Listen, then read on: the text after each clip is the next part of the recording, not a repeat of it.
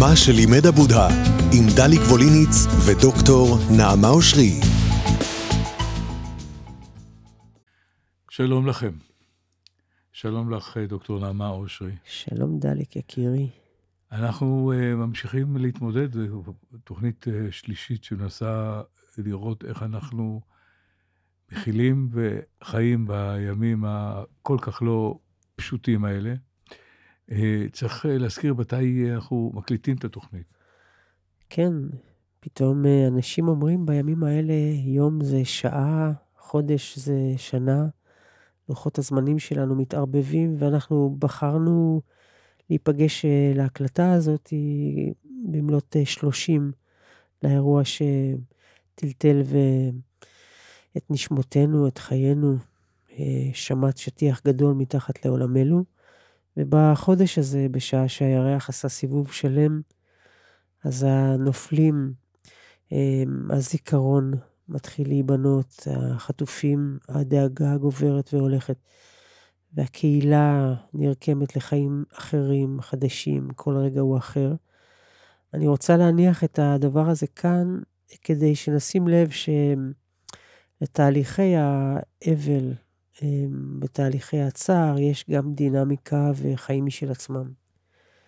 אז הנה, היום, במלאת 30, אנחנו פה ביחד.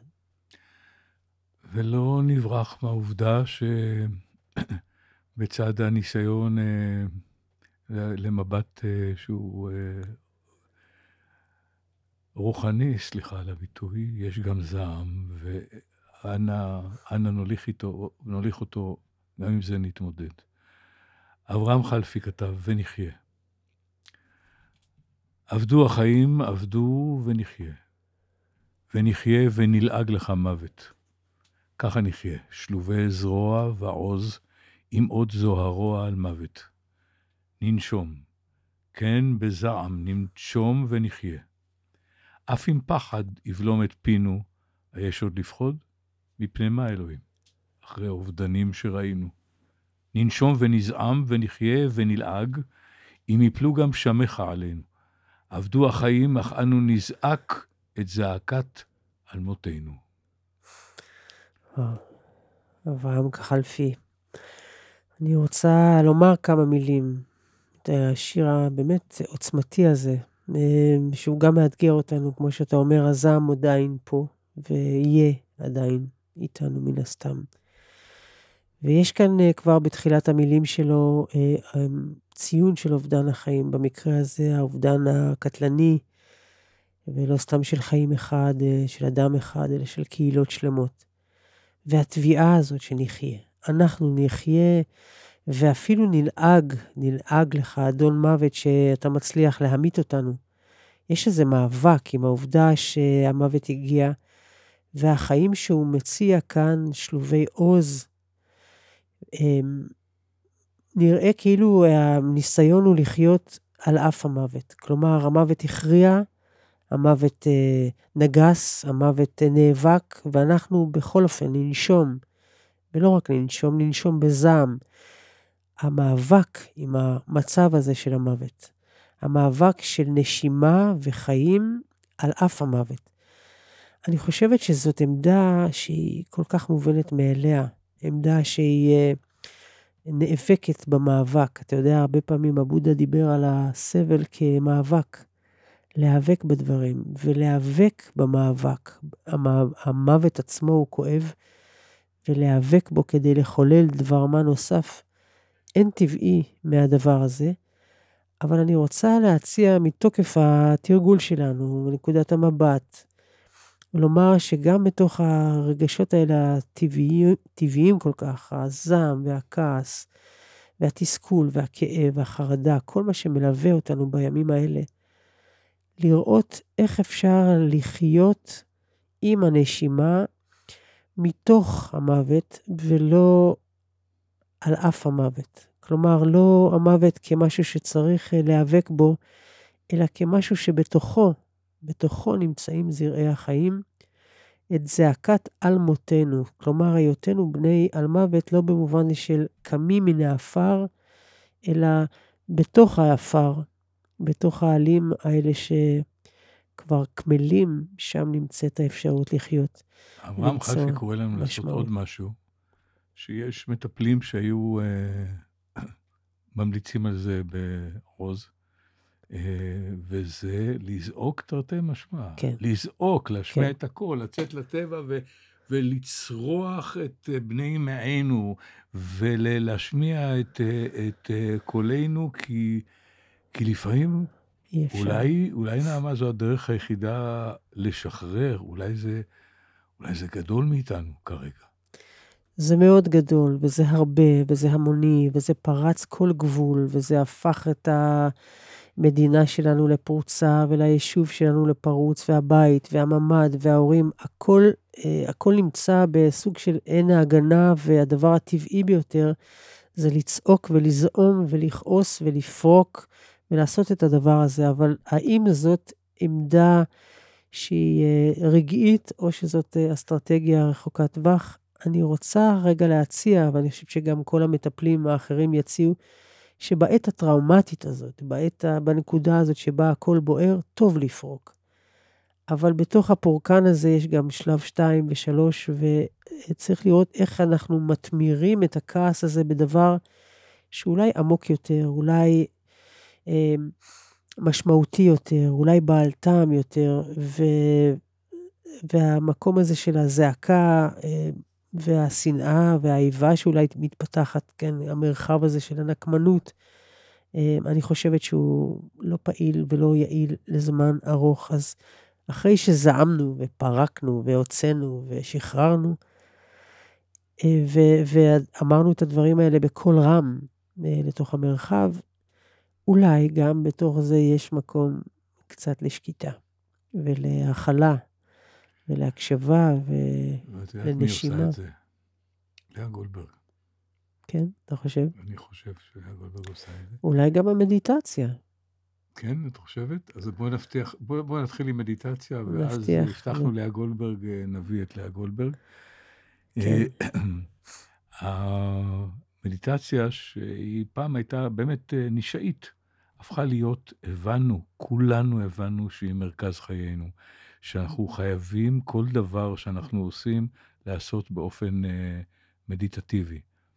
אה, אנחנו צריכים אה, לעשות את זה כשאנחנו הולכים, כשאנחנו יושבים, כשאנחנו חותכים מלפפון. אה, אנשים התחילו לרקום, לקחת חוט כן. ומחט ולרקום. חוגי סריגה, בהמוניהם, חוגי סריגה, גברים, נשים, כולם אה, סורגים. אה, ובישול, אנשים מבשלים, ומבשלים בתשומת לב, ו- וגם מדיטציה קלאסית, גם מדיטציה, מדיטציה. כן, כן. אז זה כאילו סתירה קצת, או דיסוננס. התחלנו מהזעקה הגדולה, ופתאום אנחנו עוברים לעדינות. חשוב להגיד, גם בימי שלום וגם בימי מלחמה, המדיטציה איננה מקום שבו אנחנו עוברים לתווך אחר, או לעולם אחר, או למקום שבו אין דברים כאלה כמו כאבים. אבל האופן שבו אפשר להתחיל להתמיר, לבוא במגע עם הכאב העצום שנמצא בתוך הזעם. יש כאב ויש זעם, ושניהם כואבים. האופן שבו אנחנו יכולים להתחיל לרפא את הרקמות האלה שלנו, זה על ידי זה שנסכים בעדינות, ברכות ובחוכמה לפגוש. לפגוש את הזעם. אז נכון שפרקנו, ונכון שנותרנו בתסכולנו, אבל האם אנחנו יכולים לזמן מה לפגוש את המיכל הפנימי, להרחיב אותו, כדי לראות מה רוקם הלב, מה, מה פועם בתוך הלב שלנו. המלצה, המלצה. אה, לסרוג, אה, לרקום, אה, לבשל, לא דומה למצב של אה, מדיטציה של ויפאסנה, של להיות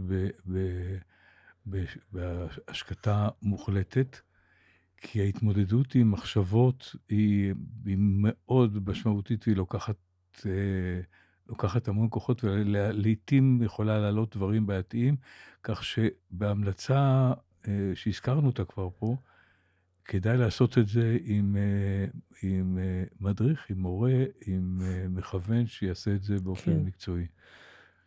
אז נראה לי שאנחנו יכולים אולי לצאת לפרק תרגול קצר. תרצה להנחות אותנו לשם? שינוי? כן, כן.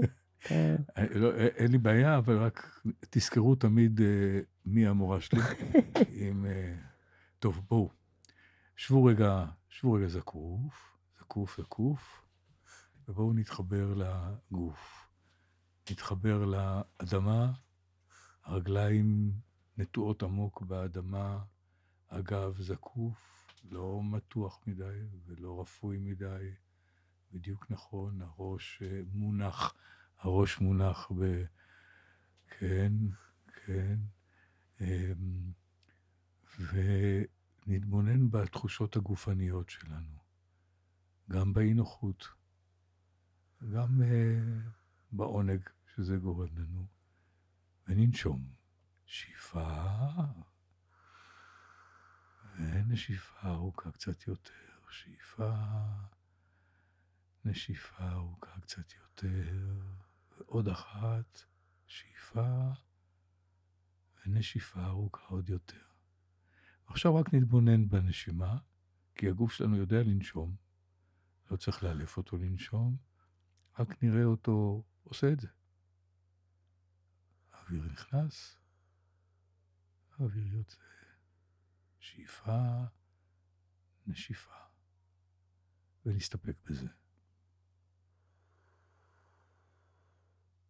אוקיי. נחזור לכאן, נחזור הביתה.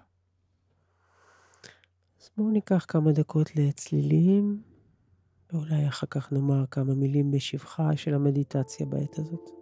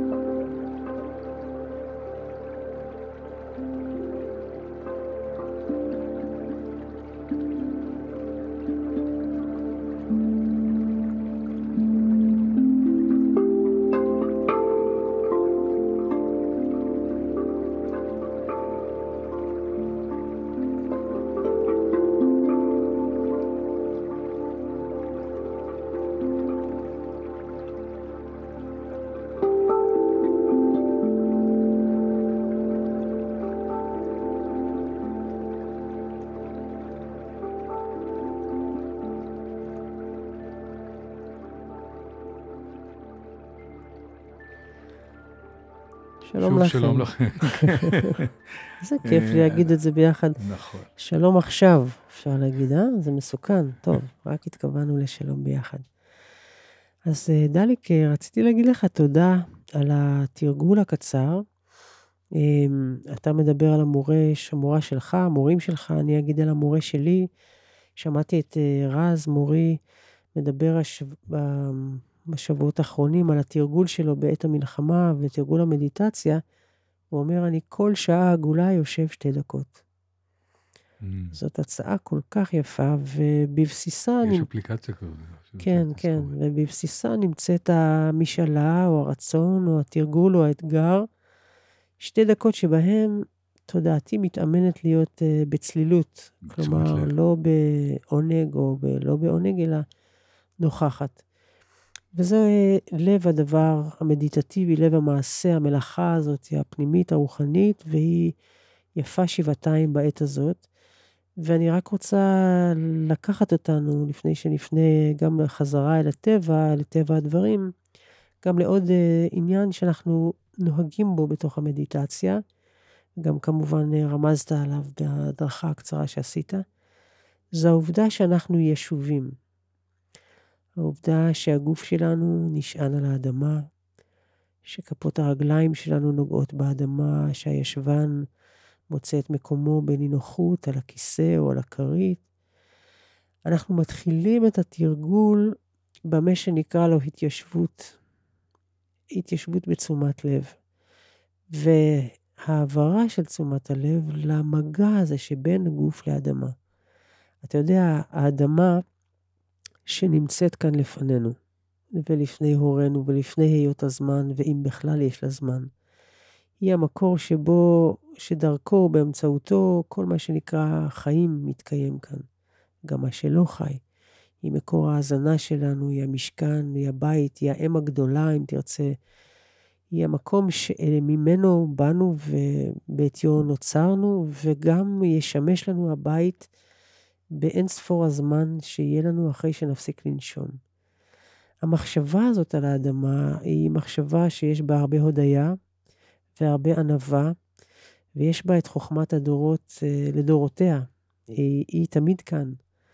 אה, גם אם אתה נופל מעץ, גם אם אתה אה, זקוק למשהו או למשען. והמדיטציה היא ההתיישבות בתוך המגע הזה שבין גוף ואדמה. גוף נרעד, גוף מתגעגע, גוף כואב, אבל גוף שמונח על שדה גדול שאין לו סוף. והמדיטציה הזאת, עם הכוונה הזאת לשים לב למגע שבין גוף לאדמה, היא הזמנה שמאפשרת לנו את הדבר הזה, המדיטטיבי, שנקרא לשמוט ולהניח, למצוא משען ללב, כמו שאומרת רחל. איך אני יכולה להיות למען אחרים משענת אם אני לא יודעת את המשענת של עצמי? אם אני לא זוכרת איך זה מרגיש לשמוט משהו. אתה יודע, בשיחותיו הרבות של הבודה, הוא מתאר את הנירוונה לא אחת כמו שק גדול שנמצא על הגב, ואני הולך איתו במדבר וחם לי. אתה עוזב אותו ואתה באחת. עוזב אותו. והנפילה הזאת, או ההנכחה הזאת, ההישענות הזאת, אני נשענת, אני נתמכת, אני מוסרת מעצמי ואני מתמסרת במובן של התמסרות הלב. יש משהו שנושא אותי, יש מיכל שנושא אותי. זה מקום שבו אנחנו מדברים על למצוא משען, finding refuge, כל מילה בתקופה הזאת היא קצת אה, מבלבלת, אה, מקלט, מחסה, זה מילים לוחמניות, אבל אותו מקום של חזרה הביתה לתוך הגוף רוח ולתוך האדמה. זה מקום מאוד מאוד חשוב. וזה משען אחד, תכף אני אגיד עליו עוד משהו, ומשען שני זה ההישען על השמיים. אנחנו חושבים שההישענות היא רק למטה, אבל בעצם השמיים נושאים אותי, נושמים אותי, מחיים אותי ברצונם, אני בעצם רק בהיענות. הגוף נענה לאדמה במה שאנחנו מכנים אה, גרביטציה, הגוף נענה לשמיים במה שאנחנו מכנים נשימה. וכאן, בציר הזה שבין שמיים לארץ, יש קיום. כמו אני חושב עץ. שכל אחד מאיתנו צריך לחשוב איפה הוא מוצא מקלט. אנחנו מדברים פה על למצוא מקלט בדהרמה, בבודה, אבל כל אחד צריך לחשוב איפה המקלט שלו. כן. איפה המקום החם, המנחם, מקום של, אה, של רוגע, של יכולת אה, בימים האלה להישרד באיזה סוג של אה, שקט. כן. והתרגול הזה של הנחת הגוף על האדמה בתשומת לב והפניית תשומת הלב, אתה יודע, תיך נתן, שאנחנו הרבה מצטטים אותו, ויש לו מדיטציות מאוד מאוד יפות של מדיטציות של הליכה.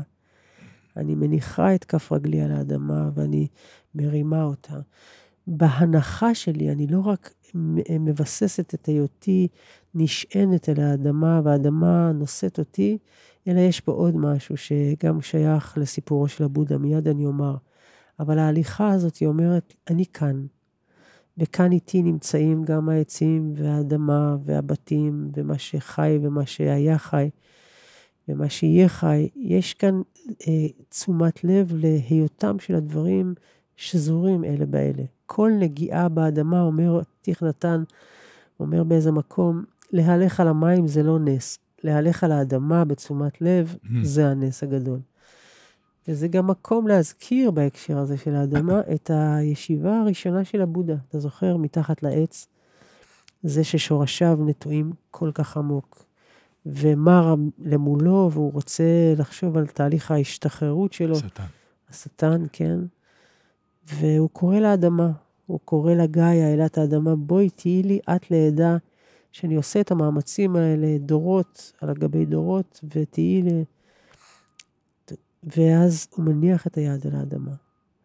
והוא קורא לה, והפוזיציה הזאת, תנוחת הנחת, הנחת האצבע על האדמה, היד על האדמה, היא לא רק קריאת אה, עזרה לאם הגדולה, מצאי לי משכן ובית בחיקך, אלא גם תזכורת לכך שהכל קשור ושלוב בכל. בעצם כל המדיטציה נמצאת ב, באקט הזה, באסנה הזאת הרוחנית של הנחת היד.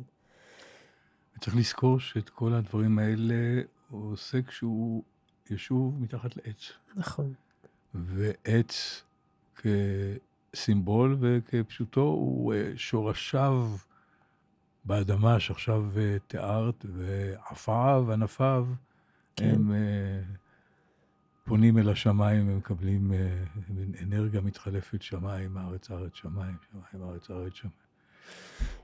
בהקשר הזה, אם אנחנו מדברים על אנרגיה מתחלפת, העץ יונק מן השמיים, מן האור, נכון. יונק מן האדמה ומתמיר את הקוליות שלו לדבר אחר. והעץ הזה הרבה פעמים, בכל המסורות אגב, הופך להיות זה שמסמל, אם אנחנו יודעים להשתרש, השתרשות עמוקה ו... ועדינה מספיק, נוכל להמיר משהו, להטמיר משהו בתוכנו. ולכן המגע עם הטבע, אנחנו לא רק יושבים, אנחנו גם פוגשים בטבע. ופוגשים בו כחלק מתהליך הריפוי, לא כהירגעות, אלא כאיזה שער קטן לאפשרות להטמיר את הלב. ונראה לי שזה זמן טוב לחזור על הטבע הזה היפה כל כך של לאה גולדברג. מה אתה אומר? קדימה. קדימה. אתה הקריין שבתוכנו, שבינינו. לאה גולדברג, אני אף פעם לא מסרב לקרוא. לעולם לא נשכח כי רגלינו דרכה בשבילים. לעולם לא נשכח כי עינינו טבלה בשמיים. כי צמחה במרחב הקמה בין אלפי שיבולים, שיבולת אחת דקה ירוקת העין. כי נתיבנו רחב והלכנו הלוך ומעוד, כי אהבנו לצחוק וקיווינו לגבוה. אם ליבנו איננו עונה לשמחה הגבוהה עד מאוד, הוא עונה לכאב הגבוה. תראה איזה יופי של אה, נשימה משמיים וארץ, איזה כחות עדינה ופשוטה. אז אה, אולי אה, לפני שנצא ככה להפסקה, עוד הפסקה שירית, אולי לפני זה, כן. רק עושה, יש לי, הרי, הגאולה באה אם אומרים, אם, אם אתה מצטט מישהו בשם אומרו, ואני לא יודע מי כתב את זה, אבל הופיע לי פתאום אה, שיר יש מאין. ציפור היושבת על ענף לעולם לא פוחדת שהוא יישבר, כי אמונתה אינה טמונה בענף, אלא בכנפיה. זה כל כך יפה. כנפיים שבורות יכולה גם להגיע חזרה לאדמה. היא יודעת את המעוף, יודעת את הנפילה. כן, יש איזה אלפחד שם, בתוך הענף. ואני חושבת שאנחנו מזכירים את הציפור ואת הענף ואת הדשא ואת העשב בתוך הימים האלה, אני ככה אומרת על דרך האסוציאציה, כי אחת המורות הגדולות של הרגע הזה בתוך מלחמה, לפחות עבורי, היא המשוררת לאה גולדברג, שאותה אה, ציטטת, קראת משירה. משירה. אה, בשנת 42, באופן הכי לא פופולרי שאפשר, היא כתבה את אחד השירים שהפכו גם להמנון, במרכאות, של, אה, של התנועה למסעות המסעות בפולין, ובכלל השאלה, השאלות הקיומיות שלנו. אני חושבת על אה, חווה אלברשטיין שמבצעת אותו, ואני כמובן מתכו... מתכוונת לשיר שנקרא האומנם. אגב, זה גם יש אה, אמירה בודהיסטית מאוד רווחת של אה, השאלה הזאת, אבל באופן ממזרי ואחר. כן. האומנם? נכון. האומנם? נכון, נכון, האומנם. יש כאן שאלה, אני לא חושבת שהשיר הוא עם סימן שאלה, אבל אפשר לשאול אותה כשאלה מדיטטיבית. האומנם עוד יבואו ימים בסליחה ובחסד? אולי הם כבר כאן, אולי בכלל לא יבואו. זה פותח דיון, אם זאת שאלה שאפשר להתבונן בה. אבל למה אני מזכירה את השיר הזה? כי הוא נכתב בשנת 42, בלב המלחמה, כשמשוררים האחרים, אלתרמן, שלונסקי, אורי צבי גרינברג, דיברו על האפוס הלאומי, דיברו על הנקמה, דיברו על הצורך אה, אה, להיות צודקים במאבקנו וכך הלאה. מתבוננת אישה אחת באישה אחרת ואומרת, היא הולכת בשדה, ורגליה דורכות בדשא, וכף רגלה וכולי, והאור בשולי הענן. כלומר, יש כאן מגע אמיץ עדין, ענוג, עמוק, אמיתי, בלתי מתפשר עם מה שנוכח עכשיו בתוך הדברים, ולא מחוץ לדברים. והיא מסיימת את הקטע הזה, את השיר הזה, ב... כמו תפילה או כמו התכוונות לב שאומרת להיות ענווה ונכנעת כאחד הדשאים, כאחד האדם. האדם. איך אני יכולה להיות אנושית בסיטואציה בלתי אנושית? אז uh, זאת היחידה, אולי זאת המשימה, זה האתגר, uh, רף גבוה יש לנו עם לאה גולדברג. מוסיקה. מוסיקה.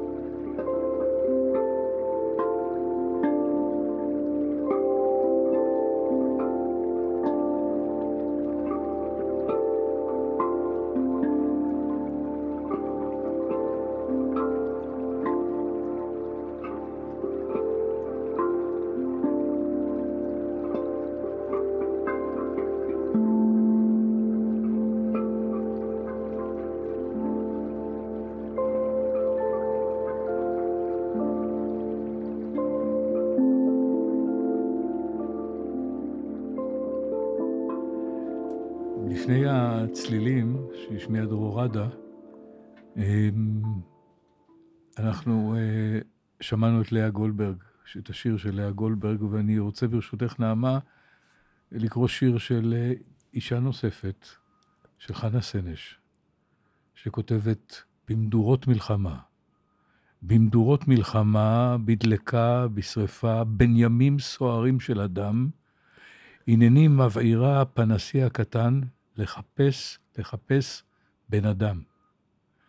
שלהבות השרפה מרעידות פנסי, אור האש מסנוור את עיניי. איך אביט, איך אראה, איך אדע, איך אכיר כשהוא יעמוד לפניי. תן סימן אלוהים, תן סימן על מצחו, כי באש, בדלקה ובדם, כן אכיר את הזיק הטהור, הנצחי, את אשר חיפשתיו בן אדם. כן. הזיק. הזיק. שמה? תגיד על זה משהו. השיר הזה חזק.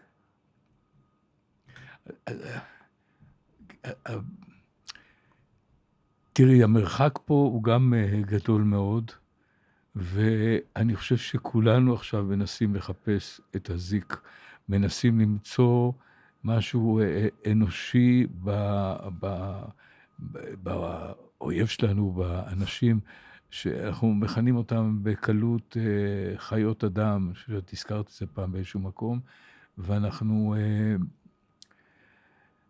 ואנחנו לא מוצאים את, ה, את הזיק ואת הסימן האלוהי שמודיע לנו, בני אדם, בני אדם, מדובר בן אדם, בן אדם. כן. זה בן אדם, בן אדם. אני חושבת לפעמים על המילה זיק, שהיא כל כך קרובה למילה זיקה. Mm-hmm. החזיק וזיקה אה, אזוקים זה בזה. שאנחנו מחפשים אחד בשני את הקשר, דרך הקשר אפשר למצוא איזו אנושיות. ואולי השאלה בימים האלה, אה, כמו בימים אחרים, היא, כמו שאמרנו בהקשר של לאה גולדברג, האומנם עוד יבואו ימים, זה האומנם אנחנו במגע עם הזיק ועם האנושיות שלנו. הרבה פעמים אני אומרת uh, לתלמידים, אתה בטח שמעת אותי גם אומרת, כמה קשה להיות אדם בעולם, כמה איזה מין אתגר זה, והדבר הזה מכפיל את עצמו בימים האלה. אז זה אולי, האם אני יכולה להיות במגע עם האנושיות הזאת, וניקח את זה מפה למשהו שהזכרת שדיברנו עליו, ואולי איזה טוב יהיה לקרוא אותו גם עכשיו. נעמה, הבטחת לי ש... תעזרי לי למצוא את הזיק הזה שעבד. דיברנו על האפשרות למצוא איזה זיק, איזה אנושיות, איזו הפנייה אה, של אה, משהו שאני מכירה מעצמי אה, בעולם האחר. אה, היום האחר הזה הוא אחר מאוד, והקוצניות שלו והאכזריות שלו היא מאוד מאוד ניכרת וניבטת. אני לא האמנתי שאראה אה, דברים כאלה בתקופה שבה אני חיה.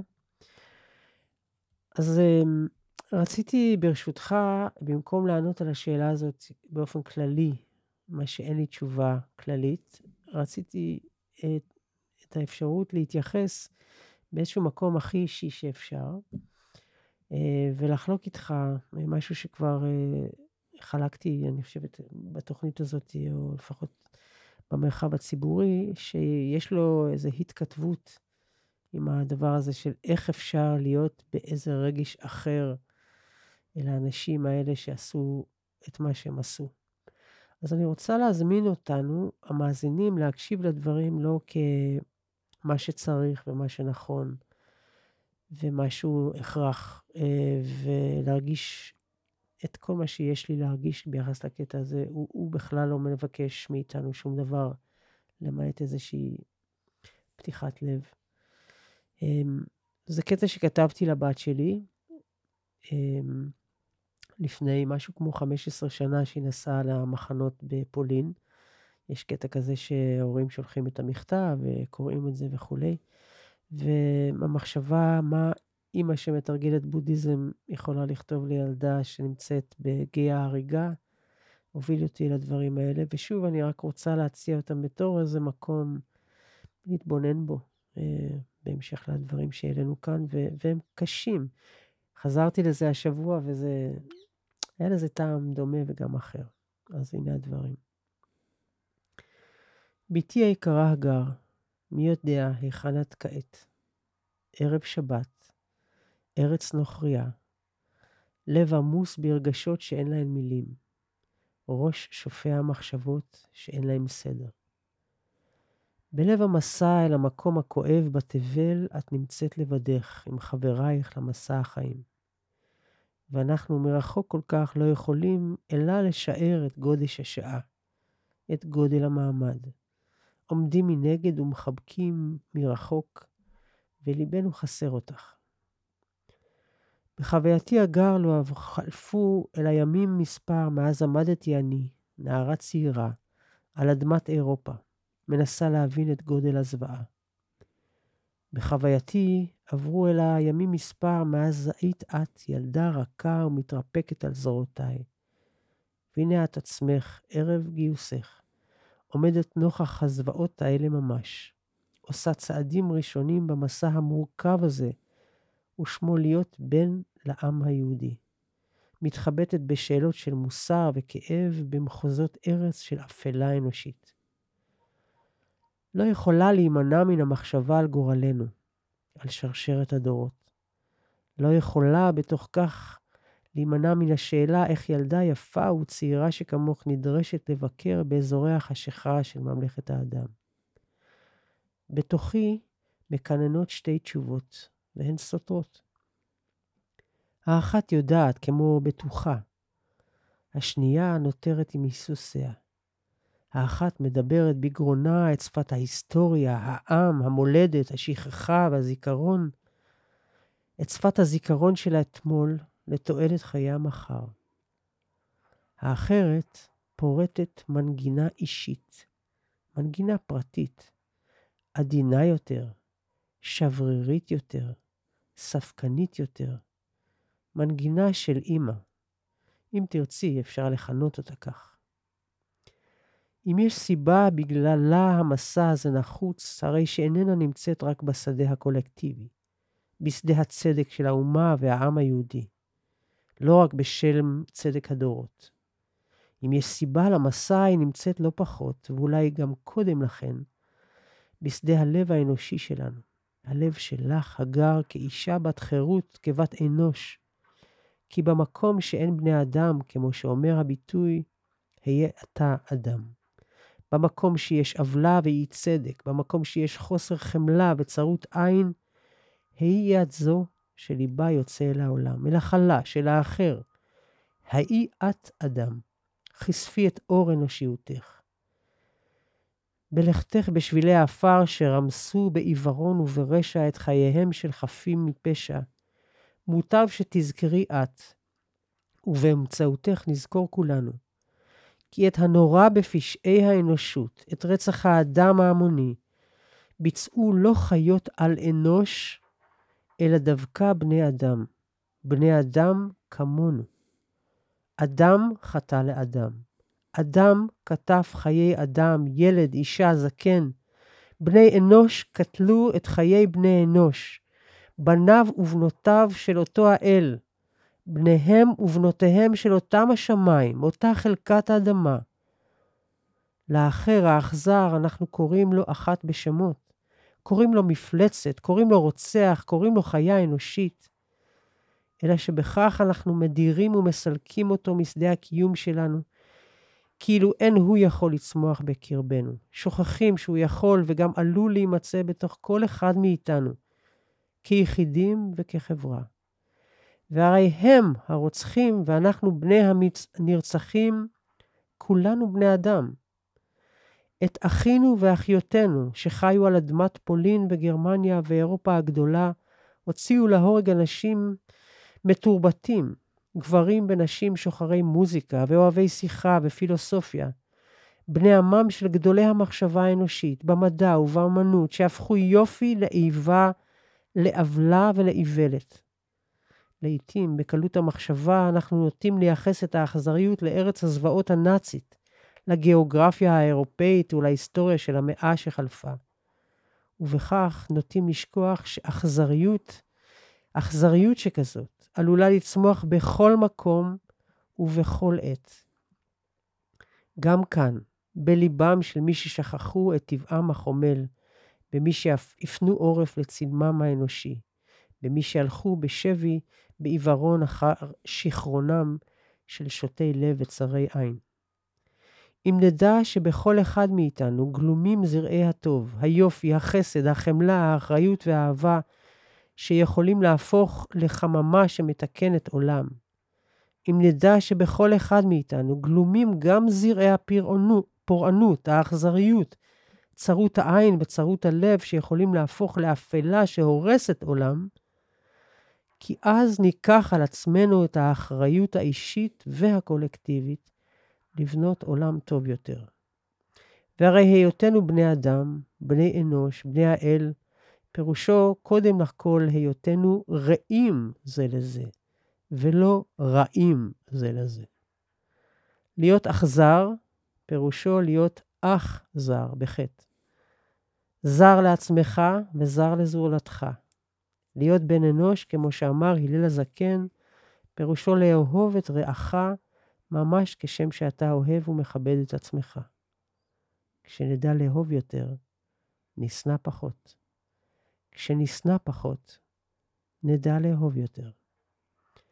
לאהוב ולחמול לעצמנו ולעולם, להרבות טוב בעולם כמשנת הרב קוק, היא ברכת הדרך שלי לליבך, בתי. כעת, במקום הבלתי אפשרי הזה, ובכלל. אהבה היא אולי המילה האחרונה שתוכלי למצוא סביבך במחנות ההשמדה. מילה שחסרה והייתה ועדיין איננה במחוזות האימה בשנותיה הקשות. פחד, מוות, שנאה, אכזריות, כאב וסבל אין קץ נפוצים אז, ואולי גם היום, נפוצים הרבה יותר. אבל, בתי היקרה, דווקא שם, מתוך ניצחון הרוח החופשית, מתוך האנושיות והאופטימיות, מוטב שנזכור כי סבל ורשעות מולידים רק עוד סבל ורשעות, ומחוללים מעגלי איבה הדדיים שאין להם סוף. ולכן אם נרצה למגר את כוחות החשיכה, מוטב שנטפח את טוב ליבנו. את היפה, את המוריק, את המועיל והמחיה. נושיט יד, נקשיב, נגלה חמלה, רגישות, עדינות, סבלנות, רוך, בצניעות, בענווה ובאהבה. סופה של אהבה הרי היא להוליד עוד אהבה. וכך תשמרי על העולם, ילדתי, ומכאן נולדת גם את, בתי. וכך תקוותי שתמשיכי ותצמחי. לא נוכל לחמוק מן הסבל האנושי, האישי והקולקטיבי. מוטב שנכיר בו, נכיר אותו, וממנו נחפש את המוצא לעולם טוב יותר. אוהבת ומתגעגעת, אמא. וואו, נפלא. תרשי לי אבל להיות פרקליטו של השטן ולהגיד, בעוד 75 שנה, נוכל לכתוב, יש משהו של, אה, שאפשר לכתוב את הדברים כמו שאת אה, כותבת אותם, אה, שהם נפלאים, והם רק במרחק של, של השנים. היום, כרגע, אולי כי עברת מספיק היית מצליחה, אבל היית מאוד מתקשה לכתוב את זה כשאת בלב ליבה של הזוועה. אני חושבת שהקול הזה שאתה משמיע, דליק, הוא קול חשוב. אבל אני רוצה להניח בתוכו את האפשרות לומר את הקול הזה גם ממקום אחר, לא בשמי, אלא גם את הקול הזה אני שומעת מאנשים אחרי שבעה ימים ואחרי חודש. לא בשם של הבן שלי יישלח הטיל הזה לעזה. אם אנחנו נחכה עוד 75 שנה, מעגלי mm. האיבה יגדלו וילכו. אם יש סיבה לתרגול, הוא לא בשביל שנחזיק באיזו עמדה כזאת עכשיו, אולי גם לי היה קשה להחזיק בה, זה לא מבחן אומץ, אלא אם יש סיבה לתרגול, היא האפשרות שמילים שכאלה, שנכתבו למישהו שיש בו פרספקטיבה היסטורית, אבל אמרתי, חזרתי וקראתי אותם השבוע, והאיבה הזאת והאכזריות הזאת הם גם עכשיו. אני יכולה לשאול את עצמי איזה מין מערכת יחסים יש לי עם האפשרות הזאת, עם ההבנה ששנאה תוליד עוד שנאה. ושנאה היא נשק שפועל נגדי. אנחנו לגמרי, לא, לגמרי. אנחנו לא מדברים על הגנה לגמרי. ועל תקיפה ועל דברים כאלה. אנחנו מדברים על המוטיבציה מתחת. אם אני אמשיך לשנוא, אני אוביל ואחולל עוד סבל בעולם, והסבל הזה יחזור אליי. ככה מלמד לפחות אה, הבודה, ואני חושבת שגם רבים אחרים ממחנות הריכוז. אז אה, תודה ש... שאפשר היה להניח את זה כאן. הקול שלי, הוא, אה, הוא צריך היה להשמיע אותו, כי אני רק אסגור בסיפור, חשוב, אסגור, חשוב, אסגור. בסיפור קטן. אני, אה, אני מקווה שלא... בחורה, שאת אה, מכירה, שעובדת בחברת הייטק, דיברתי איתך הרבה זמן שלא דיברתי איתה. והיא אה, לומדת ועוסקת ב- גם בתורות רוחניות בצד ההייטק, והיא אמרה לי, אני מלאה שנאה. רק המילה ערבים Mm. גורמת לי להשתגע. אני, אני מלאה שנאה. והשיחה התגלגלה והתגלגלה. ואיפשהו הגעתי לסיפור של מה עובר עכשיו על הערבים הישראלים. ואז אמרת, הייתה בחורה, ש- ערבייה שעבדה אצלי במשרד. אה, בחורה מקסימה, מקסימה, אני כל כך אוהבת אותה, והיא לא באה, היא מתביישת, כן. והיא לא באה לעבוד. אמרת, אה, בוא נעצור רגע, בחורה ערבייה, את אוהבת אותה, את כואבת על זה שהיא לא מגיעה, יש תקווה, יש זיק. זה נכון, ולא נזכיר את כל כך הרבה האנשים מהמגזר הערבי, שביום-יום אנחנו גם מדירים אותם ואומרים להם, זה, יש לכם את הלאום הלא נכון, ולוחמים עכשיו, ולחמו ונפלו, והגישו עזרה וחילצו אנשים. הבעיה היא מתחילה בעובדה שאנחנו אה, נאחזים בזהויות, ולא באים במגע עם נכון. האנושיות. וזה תרגול נורא נורא קשה. אני לא אומרת אותו בקלות, אבל אני רוצה להניח אותו כמו כוכב צפון, שאפשר יהיה ללכת אליו, ולו באופן מחשבתי וראשוני עכשיו. אז תודה רבה וסליחה אם, אה, אם זה היה אתגר גדול. תודה רבה. תודה רבה לכם, ותודה לדרור רדה שכל כך אה, ככה עטף אותנו בצלילים. להתראות. להשתמע.